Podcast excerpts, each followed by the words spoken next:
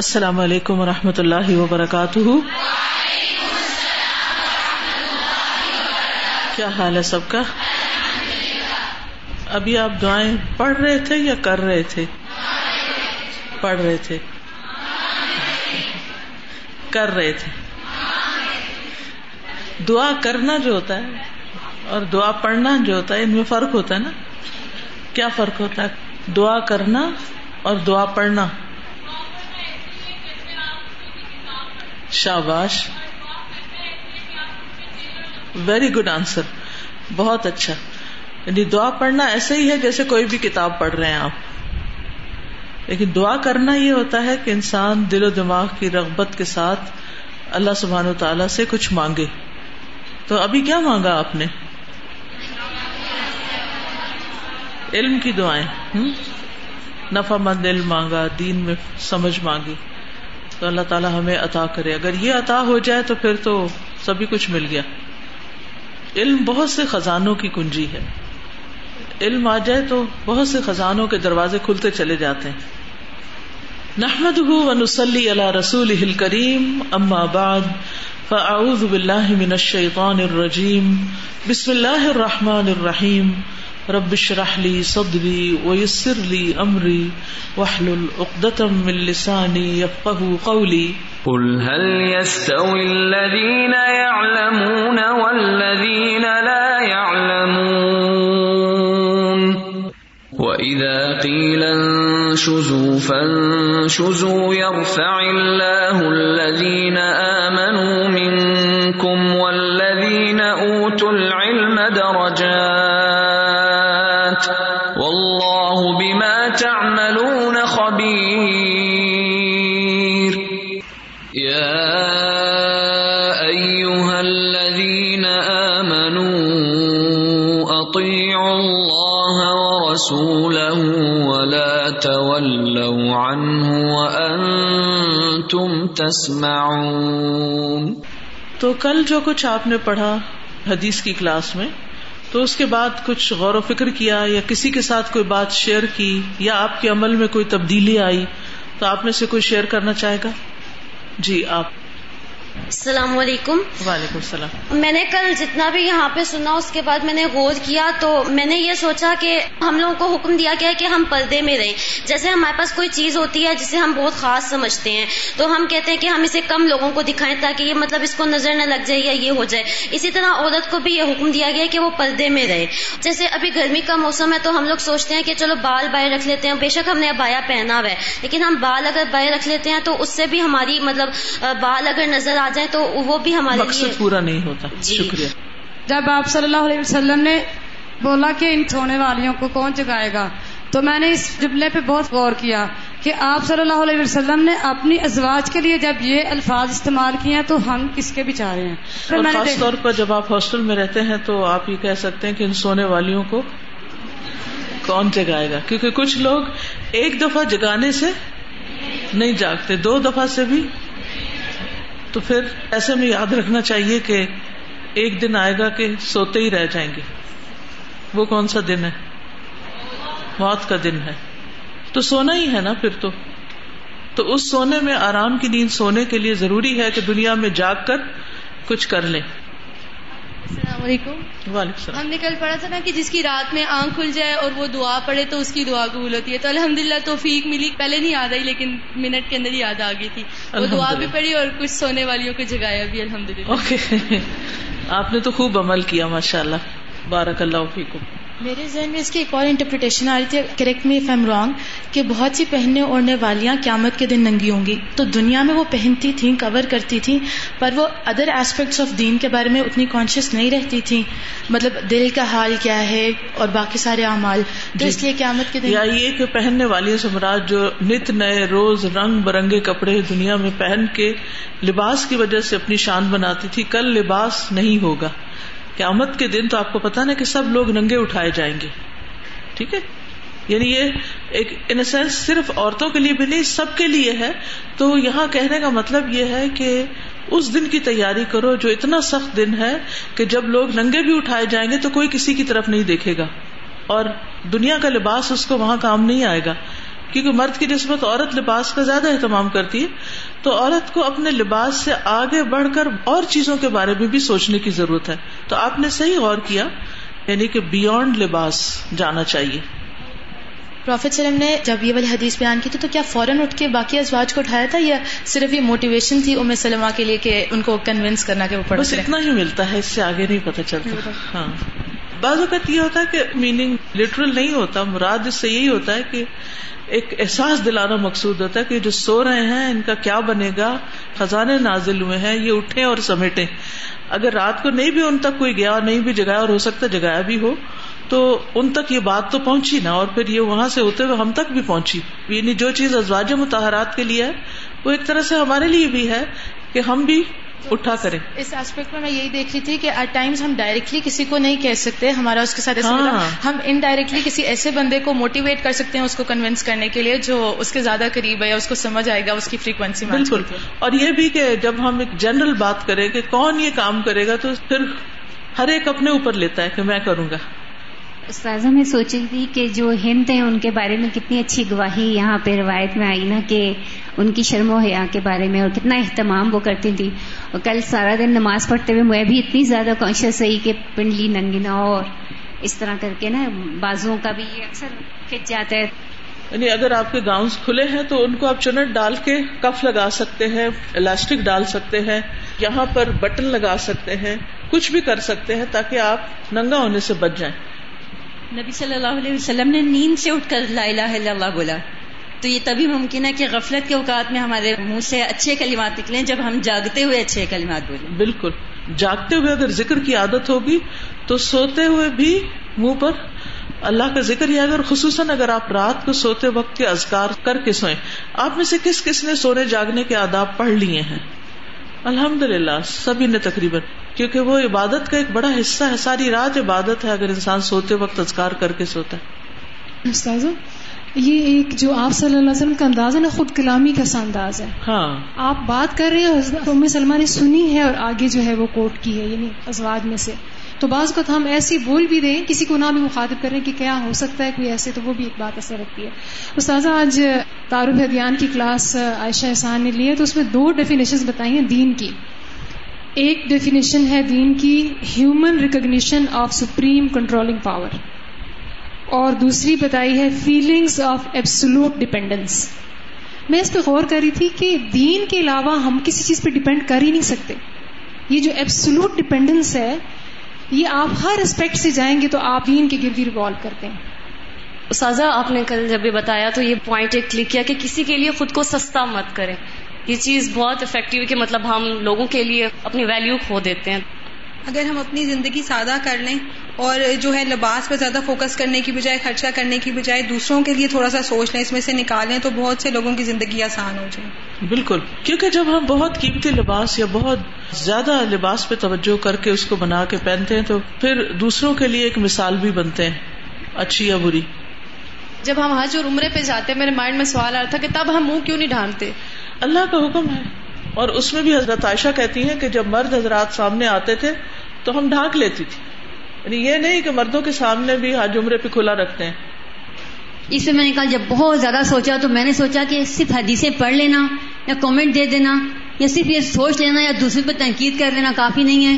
اس کے لیے مثال بننا ہے کہ اپنے لباس میں اس طرح سے مثال بننا ہے کہ باقاعدہ ہر طرف یہ ماحول نظر آئے کہ بے شک یہ ضروری ہے. اور کل پہلی دفعہ اپنا دوپٹہ اتنا پیارا لگا، اور اپنے کھلے کپڑے یا لمبے کپڑے، اپنا اسکارف، گاؤن، ان سے ایک محبت محسوس ہوئی کہ یہ میری عزت اور میری حفاظت کے لیے یہ سب چیزیں.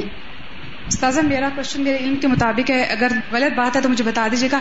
میں نے سنا ہے کہ لانڈری کا پردہ جو ہے وہ آزاد عورت سے کم ہوا کرتا تھا، تو اس کی کیا ریزن ہے؟ کیا لانڈری ایکولی ریسپیکٹیبل نہیں تھی اور اس کو کچھ پردے میں چھوٹ دی گئی تھی اور اس کا پردہ کم کیوں تھا؟ اصل میں لانڈری غلام جو تھے وہ اس زمانے کے لیبررز تھے، ورکرز تھے. تو آج بھی آپ دیکھیں ڈومیسٹک ورکرز ہوتے ہیں یا جو لیبر کلاس ہوتی ہے، اس کے اوپر اس طرح کے احکامات نہیں ہوتے. ان کے لیے نسبتاً رخصتیں ہوتی ہیں ان کے کاموں کے اعتبار سے. استاذہ اسی سے میرا دوسرا کویشچن ہے. اگر ہم پاکستان کو دیکھیں تو seventy percent people are living in villages, گاؤں میں رہتے ہیں, اور وہاں پہ عورتوں کو ان کی پسند ہو یا نہ ہو ان کو باقاعدہ فارم میں کام کرنے پر مجبور کیا جاتا ہے, اور حالانکہ وہ دیکھا جائے تو شرم وہ ان کا کام نہیں ہے کیونکہ پرووائڈ کرنا مرد کا کام ہے. مجھے اتفاق ہوا دیکھنا سخت گرمی میں وہ کام کر رہی ہوتی ہیں, کچھ عورتوں کو میں نے مزدوری بھی کرتے ہوئے دیکھا ہے, تو اس وقت وہ اپنے آپ کو اس طریقے سے کور رکھ نہیں سکتی, دیٹ از ناٹ پریکٹیکل. کچھ چیزیں ایسی ہیں جو فرض کے درجے میں آتی ہیں ڈھانکنا, جیسے اپنی بریسٹ ہے, کان ہے, گردن, بازو ہیں, یعنی اگر فل سلیو پہنی ہوئی ہے تو کام کرنے میں کوئی رکاوٹ تو نہیں ہے نا جی. ضروری تو نہیں کہ بازو چڑھا کے کام کیا جائے, ٹھیک ہے. اگر آپ سمجھتے ہیں کہ گرمی کی وجہ سے آپ بازو چڑھا رہے ہیں تو اگر بازو ننگا ہوگا تو دھوپ زیادہ پڑے گی جی. لیکن جیسے اسکارف ہے یا اس طرح کی چیزیں جو ہیں وہ گاؤں کی عورتیں نہیں پہنتے, لیکن ان کے کپڑے ایسے اس طرح کے نہیں ہوتے جس طرح زیب و زینت والے ہمارے کپڑے ہوتے ہیں, تو is it allowed for them? جی, اس کا مقصد یہ ہے کہ اگر ہم ان لوگوں سے انٹریکشن میں آتے ہیں اور ان کو یہ باتیں بتاتے ہیں تو کہیں ہم ان پریکٹیکل تو نہیں ہو رہے. جی بالکل, آپ نے اچھا سوال کیا کہ مختلف حالات اور ماحول کے مطابق کچھ چیزیں تبدیل ہوتی ہیں, اور ایک اور چیز بھی ہمارے دین کا ایک اصول ہے, الضرورات تبیح المحظورات, کہ جہاں ضرورت پیش آ جاتی ہے وہاں ایک ایسی چیز جس سے روکا گیا ہے اس میں رخصت پیدا ہو جاتی. جیسے روزہ جو ہے فرض ہے, لیکن بیمار کے لیے کیا ہے؟ رخصت ہے. مسافر کو ضرورت پیش آ گئی, رخصت ہے. اسی طرح اور چیزوں میں بھی یعنی رخصت کے پہلو آ جاتے ہیں. مثلاً آپ کسی کے سامنے اپنا جسم ننگا نہیں کر سکتے, لیکن ڈاکٹر جب آپ کو چیک کرے گا تو آپ کیا کریں گے؟ آپ کو ڈینٹل ٹریٹمنٹ چاہیے, آپ کو منہ کھولنا پڑے گا, آپ کو اپنی آئز کا چیک اپ کرانا ہے, ٹھیک ہے, نیچے سے آپ ڈھانک لیں گے. تو یہ بھی اصول یاد رکھیے, ضرورات تبیح المحظورات. تو جو کل میں نے بات کی تھی اور بار بار میں نے دہرائی تھی وہ یہ کہ جب ہم اپنے آپ کو ننگا کریں تو اپنے آپ سے پوچھیں کیوں کر رہے ہیں, مقصد کیا, نیت کیا, ضرورت اس کی کیا ہے, یعنی خود اپنے آپ کو اکاؤنٹیبل کریں تو everything will be all right. Thank you. اسی سے مجھے وہ حدیث یاد آ رہی ہے کہ جنگ کے موقع پر جب صحابیات ان کی پنڈلیاں تھوڑا سا کپڑا اٹھ گیا تھا تو وہ بھی ایک ایمرجنسی کی کیفیت تھی. حضرت ام سلیم, حضرت عائشہ وغیرہ جو تھی, جنگ احد کا واقعہ, پانی بھر بھر کے جرحا کو, زخمیوں کو پلا رہی تھی, تو حضرت انس کہتے ہیں کہ میں نے دیکھا کہ ان کی پنڈلیوں سے یعنی تھوڑا سا کپڑا اٹھا ہوا ہے. اب ظاہر ہے کہ اگر لمبا کوئی کپڑا پہنا ہوا ہے اور آپ نے مشق ہی اٹھائی ہوئی ہے, کوئی بھی چیز اٹھائی ہوئی, تو کیا ہوگا؟ اور جنگ کا موقع ہے تو اس میں اگر کوئی نرس ہے یا ڈاکٹر ہے تو وہ اس طرح کے سارے پردے کے تقاضے شاید پورے نہ کر سکے کیونکہ وہ اس وقت کی ایمرجنسی کی کیفیت ہے, ٹھیک ہے نا. لیکن جو ایمرجنسی کی کیفیت ہے یا حج عمرے کی کیفیت ہے اس کو آپ عام روزمرہ کے معاملات پر چسپاں نہیں کر سکتے. السلام علیکم. میں نے کل دو باتیں سیکھی, ایک تو اپنے لباس پہ غور و فکر کی, دوسرا ادھر کہا تھا کہ رات کو اگر آنکھ کھل جائے تو وہ دعا رد نہیں ہوتی, اور اٹھ کے اگر بندہ نماز پڑھ لے تو پھر تو قبول ہی ہوتی ہے. تو میں نے بہت ساری دعائیں مانگی اس کے بعد الحمدللہ, یہ سوچتے ہوئے. گڈ.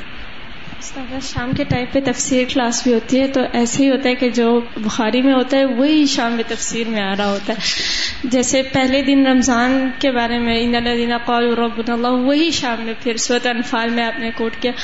اور کل جب ہم نے یہ احادیث پڑھی تو اکثر ایسے ہوتا ہے کہ قرآن کا حکم سن کے ہم سوچتے کہ قرآن میں آیا ہے, لیکن حدیث کو اتنا جس طرح قرآن کا درجہ ہے اس طرح نہیں لیتے. تو کل آیت میں بالکل آیت میں آتا ہے کہ اطیعوا اللہ ورسولہ ولا تولوا عنہ, تو آپ نے بتایا تھا ایک تفسیر میں کہ عنہ نبی صلی اللہ علیہ وسلم کی طرف جا رہا ہے, یعنی نبی صلی اللہ علیہ وسلم کی باتوں سے منہ نہ موڑو. اور آگے پھر ایک دو آیات کے بعد آ رہا تھا کہ استجیبوا للہ وللرسول اذا دعاکم لما یحییکم, یعنی یہ جتنے بھی احکام چاہے اللہ کی طرف سے آ رہے ہیں یا نبی صلی اللہ علیہ وسلم دے رہے ہیں, یہ ہمیں زندگی بخشتا ہے, زندگی بخشنے والے, تو بہت خوبصورت اور زندگی کو آسان کرنے والے. السلام علیکم اساتذہ. جی وعلیکم السلام. کل چینج تو کافی آئی میرے اندر کہ نا میں نے یہ نقاب شروع کر دیا, آپ نے کہا تھا نا نقاب ہوتا ہے چہرے کا, پہلے میں کرتی تھی لیکن میری فیملی کو بالکل پسند نہیں تھا, انہوں نے کچھ بری باتیں بول بول کے نا مجھے بس کہا کہ چھوڑو اس کو. خیر میں نے دوبارہ شروع کیا, اللہ میں مدد کرے. دوسرے یہ کہ ہم جاتے ہیں نا عمرے پہ, میں گئی تھی تو مجھے وہاں پہ کافی لگا کہ نا نقاب کی ضرورت ہے چہرے کی نا, ہر وقت تو ہم نہیں وہاں پہ کرتے. یہ مجھے بتائے گا احرام کے وقت ہم چہرہ ڈھانپ سکتے ہیں؟ جی اس میں میں تو ہمیشہ دوپٹہ لے لیتی ہوں اور جہاں دیکھتی ہوں کہ آدمی اور اس طرح اس کو آگے کر لیتی ہوں, اور ویسے وہ محدود ٹائم ہوتا, سارا وقت تو نہیں ہوتا. السلام علیکم. میرے دو سوال ہیں, ایک تو یہ کہ ہم قرآن پاک الحمدللہ پڑھ رہے ہیں, ہم مجھے سے موٹیویٹ ہو جاتے ہیں کیونکہ اللہ نے ہم سے انعام کا وعدہ کیا, اللہ کی رضا ہوتی ہے, یہ چیز ہمیں بہت موٹیویٹ کر دیتی ہے. کہنا آسان ہوتا ہے, کرنا بہت مشکل ہوتا ہے, وہی تو امتحان ہوتا ہے ہمارا.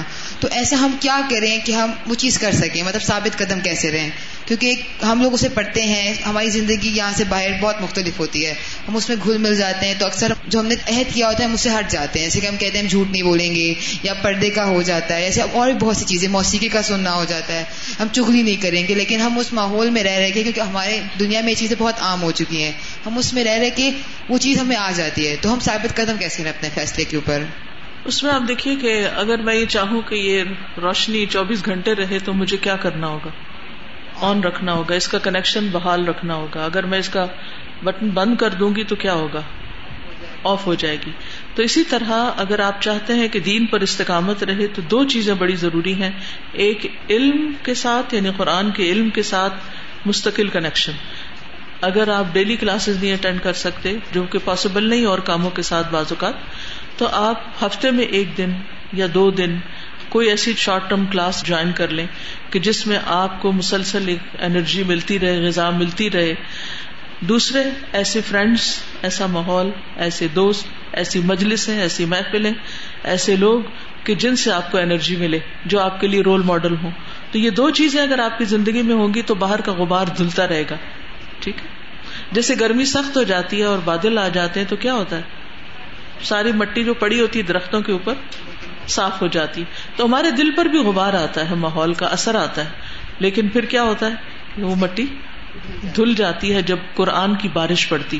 ٹھیک, یہ بہت ضروری ہے ساری زندگی میں اس کو اپنے لیے رہنما بنا کے رکھنا. جیسے ہم نے کل پردے کے بارے میں پڑھا, ہم نے پڑھا کہ رات کو ہسبینڈ وائف کو یا وائف ہسبینڈ کو اس طرح رات کو اٹھائے عبادت کے لیے. آج کل کے ماحول کی پھر بات آ جاتی ہے کہ آج کل کا ماحول بہت الگ ہے, ہسبینڈ کو پسند نہیں ہو تو بیوی کا پردہ کرنا. کبھی ماں باپ ایسے ہوتے ہیں کہ جو اس ماحول میں رہتے ہیں کہ بچوں کو پردہ نہیں کرنے دیتے. ماں باپ کی بات ماننا فرض ہوتے اللہ تعالیٰ کے بعد, مطلب تو پھر ہم کون سے فرض کو پہلے لیں گے, اللہ بڑا ہے یا ماں باپ بڑا, اللہ بڑے ہیں, اللہ بڑا ہے یا شوہر بڑا ہے, اللہ بڑا ہے. تو بات تو اللہ ہی کی ماننی ہے, لیکن بس حکمت کے ساتھ, اور ان کا بھی ذہن بنانا ہے جب ہم کوئی کام کرنے لگے تو ان کو کانفیڈینس ملے, ان کو ایکسپلین کریں, ان کو بتائیں کیوں کر رہے ہیں, تاکہ وہ یہ نہ سمجھیں کہ ہم ایموشنلی بلیک میل ہوئے ہیں اور ہم برین واش ہوئے ہیں اور پھر ہم اس طرح جذبات میں آ کے کرنے لگے. یہ حدیث آپ کے سامنے ہے, جو چیزیں میں نے آپ کو بتائی ہیں اس دلیل کے ساتھ بتائی ہیں, ذاتی رائے نہیں دی. تو اگر آپ کے پاس دلیل ہوگی تو انشاءاللہ تعالی آپ اسٹرانگ رہیں گے. عادت تو لا الہ الا اللہ پڑھنے کی, تو پھر اگر دن کو پڑھیں گے تو رات کو بھی پڑھا جائے گا انشاءاللہ. ایک یہاں کارڈ ہے لا الہ الا اللہ کا, اس میں لا الہ الا اللہ پڑھنے کی فضیلت اور اس کا درجہ بتایا گیا ہے. اگر آپ خود بھی وہ کارڈ لے لیں اور دوسروں کو بھی شیئر کریں تو انشاءاللہ آپ کو بہت فائدہ ہوگا, ریمائنڈر ہوگا. اب دیکھیں ہم بعض اوقات سوری کا کارڈ خرید لیتے ہیں, برتھ ڈے کارڈ, کنگریچولیشن کا, ادھر ادھر کا, اس میں کیا ہوتا ہے پھول جھول بنے ہوتے ہیں اور اس کے بعد وہ ردی میں چلا جاتا ہے, اس کا کوئی فائدہ نہیں ہوتا. تو اس کے اگینسٹ ہم نے ایسے کارڈز بنائے کہ جو نفع مند علم پر مبنی اور ساتھ پھول بھول بھی ہیں اس پر, یا کوئی ڈیکوریشن, تاکہ دونوں چیزیں مل جائیں. ان کی کلیکشن ہمارے پاس ہونی چاہیے, ایسی جگہ بنانی چاہیے جہاں پر وہ رکھے ہوئے ہوں, اور جب آپ کو خیال آئے کہ اچھا وہ فلاں چیز کا ثواب کیا تھا اور میں کر رہی ہوں یا نہیں, تو جا کے اپنا کیٹلاگ دیکھ لیں اور اپنے آپ کو ریمائنڈر دے دیں. ٹھیک ہے. استاذہ, صحابہ کرام کے بارے میں آتا ہے کہ جب وہ حکم سنتے تھے تو وہ یہ نہیں سوچتے تھے کہ ہم پہلے کیا تھے اور آگے ہم اگر اس پہ عمل کریں گے تو ہمارے ساتھ کیا ہوگا, بلکہ وہ کہتے تھے کہ اللہ کا حکم ہے بس ماننا ہی ہے.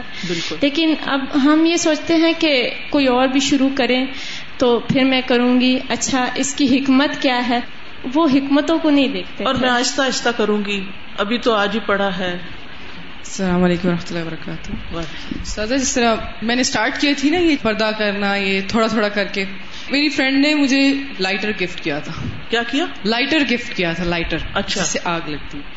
مجھے بہت شدید قسم کی گرمی لگتی تھی, تو نا میں جیسی گاڑی میں بیٹھتی تھی نا, دبئی میں آپ کے وہ سائڈوں پہ مطلب بلیک ہی میرر ہوتے ہیں, تو اس کو مسئلہ نہیں ہوتا, تو میں فوراً دوپٹہ اتار کے بہت گرمی ہے بہت گرمی ہے بہت گرمی ہے, تو اس نے مجھے لائٹر گفٹ کیا. مجھے سمجھ نہیں آیا, تو جب مجھے بہت زیادہ گرمی لگتی تھی نا تو اس نے کہا تھا کہ ذرا اپنا ہاتھ اوپر رکھنا اور نیچے سے وہ جلا لینا کہ یہ گرمی زیادہ ہے یا جہنم کی گرمی زیادہ ہوگی. تو یہی بات ہے کہ نشہ پلا کے تو گرانا سب کو آتا ہے, مزہ تو تب ہے کہ گرتے ہوئے کو تھام لے ساتھ ہی.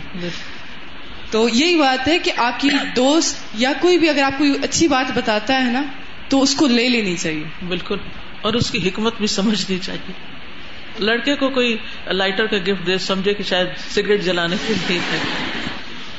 السلام علیکم سر, جو آپ نے کل بات کی تھی نا کہ رات کی نماز جو ہے وہ انسان کی ایمان کو مضبوط کرتی ہے, تو کافی ٹائم سے میں اس چیز پہ غور کر رہی تھی. کل ایک آنٹی نے بھی یہ بات کی کہ میرا ایمان یہ نہیں, محبت نہیں آ رہی دل میں, تو رات کو میں نہیں اٹھ پا رہی تھی, نیند بھی بہت زیادہ آ رہی تھی. تو میں نے یہ کہا کہ میں چاہتی ہوں کافی ٹائم سے کہ میرا ایمان مضبوط ہو, تو یہی ایک طریقہ ہے. پھر اس بات نے مجھے موٹیویٹ کیا اور میں نماز پڑھی.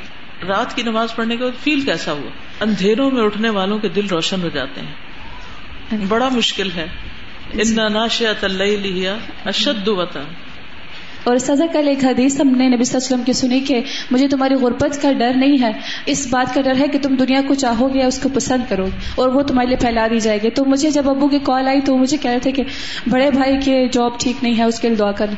تو مجھے ایک دم سے یہ حدیث یاد آئی کہ نبی صلی اللہ علیہ وسلم کے اور ہمارے نظریے میں کتنا فرق آ چکا ہے. اور ان کو ڈر ہے تو دنیا کے آ جانے کا ہے, ہمیں ڈر ہے تو دنیا کے چلے جانے کا خوف اور غم ہے. ان کے غم کچھ اور تھے, ہمارے غم کچھ اور ہیں. پھر بھی ہم کہتے ہیں ہم آپ کو فالو کرتے ہیں. ہم سب کہتے ہیں نا ہم نبی صلی اللہ علیہ وسلم کی امت ہیں, ہم آپ کو فالو کرتے ہیں. کہاں فالو کرتے ہیں؟ کس سوچ میں, کس بات میں, کس عمل میں؟ صبح سے لے کے رات تک کتنی چیزیں ہیں جو ہم فالو کر رہے ہوتے ہیں.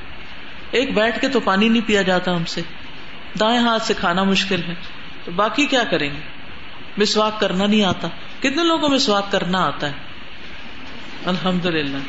پھر تو میرا اندازہ غلط تھا, کیونکہ میرا تو اکثر لوگوں سے واسطہ پڑتا ہے جب میں مسواک پہ بات کرتی ہوں, کہتے ہیں کرتے کیسے ہیں, وہ تو اتنا سخت ہوتا ہے. تو اس کو کرنے کا بھی ایک سلیقہ سیکھنا پڑتا ہے. آپ کا کام مسواک سے ہی ہو جاتا ہے, اور نہ آپ کو ٹوتھ پیسٹ خریدنے کی ضرورت ہے, نہ برش خریدنے کی ضرورت ہے, اور نہ ہی آپ جو انوائرمنٹ ہے اس میں کوئی پریشانی پیدا کر رہی ہے, کیونکہ ہر روز اتنے لاکھوں برش جو ہیں کنڈم کر کے پلاسٹک جو ہے ان کا زمین میں چھوڑا جاتا ہے. تو آپ سوچیے کہ ماحول کو کتنا نقصان ہو رہا ہے. اگر ہم مسواک اچھا کرتے رہے تو بہت دیر سے برش چینج کرنے کی ضرورت پڑتی ہے. اگر صرف برش پہ ڈیپینڈ کر رہے ہوں تو بھی مشکل ہوتی ہے. السلام علیکم سازا. وعلیکم. میں سوچ رہی تھی کہ سادہ لباس کا نبی صلی اللہ علیہ وسلم نے کیوں حکم دیا؟ ضروری نہیں ہے کہ ہم ہمیشہ ہی سادہ پہنے, فینسی پہن سکتے ہیں, اس کی بھی اجازت ہے, لیکن اگر ہم سادہ پہنیں گے تو اس کے فوائد اس طرح سے ہیں کہ ایک تو اس سے پیسے بچ جاتے ہیں, اس کو ہم کسی فائدہ مند چیز میں لگا سکتے ہیں. دوسرا اس سے وقت کا ضیاع بھی بچ جاتا ہے, اس وقت کو بھی ہم اپنے کسی اچھے فائدے کے وقت میں لگا سکتے ہیں. پھر ہم اگر کسی شادی یا پارٹی میں وہ فینسی ڈریس پہن لیں اور غلطی سے کوئی تعریف نہ کر دیں, ڈپریشن میں الگ سے اس میں چلے جاتے ہیں. پھر اس کے بعد کوئی اگر دوسرا دیکھتا ہے اور وہ ڈریس نہیں پہن سکتے ہیں تو پھر ان کے لیے الگ سے ان کی خواہشات جاگتی ہیں, وہ نہیں پہن سکتے تو ان کے لیے بھی پرابلم ہوتی ہے, دوسروں کو دکھ دیتے ہیں. اس میں جیسے ابھی انہوں نے پوچھا کہ ہم جب باہر چلے جاتے ہیں تو ہم پیئر پریشر میں آ جاتے ہیں یا بھول جاتے ہیں, ایسا ہوتا ہے. تو اس حدیث سے پتہ چل رہا ہے کہ لرننگ صرف کلاس کے اندر نہیں ہوتی نا. ہمارا یہ بھی تھوڑا سا انداز ہے کہ جب ہم لرن کرنا ہوتا ہے تو ہم اپنے دماغ کو اس وقت الرٹ کر لیتے ہیں جب کلاس میں ہوتے ہیں, لیکن جب ویسے آبزرویشن کے ساتھ سیکھنا ہوتا ہے تو اس وقت نہیں الرٹ ہوتا. اب یہاں پہ ام سلمہ ایک بات کو دیکھ رہی ہیں اور وہ نریٹ کر رہی ہیں, آپ اٹھے, پھر آپ نے یہ کہا, پھر یوں ہوا, پھر ایسے ہوا. تو یہ لرننگ بھی بہت آن رکھنے کی ضرورت ہے کہ آبزرویشن اسٹرانگ ہونی چاہیے. اسی لیے جو رمضان کا لیکچر میں نے دیا تھا اس میں جو پانچویں چیز تھی وہ تفکر, غور و فکر. اور غور و فکر جو ہے وہ صرف کتابوں میں نہیں بلکہ کائنات میں بھی اور حالات پر بھی. السلام علیکم ورحمۃ اللہ. استاذہ میں اس حدیث پہ کل سارا دن غور کرتی رہی, عورتوں کا ذکر کہ آخرت میں اس طرح سے. تو جو ایک عورت عریاں ہوتی ہے وہ صرف اس کا ذاتی مسئلہ نہیں ہوتا بلکہ وہ ایک پورے معاشرے پہ اثر انداز ہو رہی ہوتی ہے. ایک مرد اس سے متاثر ہوتا ہے اور مرد کی وجہ سے ایک خاندانی نظام متاثر ہوتا ہے. بالکل. تو یہ چیز ہم سب کے لیے بہت ضروری ہے کہ ہم سے کوئی جو ہے فتنے میں نہ پڑے. بالکل. ہماری وجہ سے کسی اور کا گھر خراب نہ ہو, کیونکہ عورت ہی عورت کے لیے مسئلہ بنتی ہے.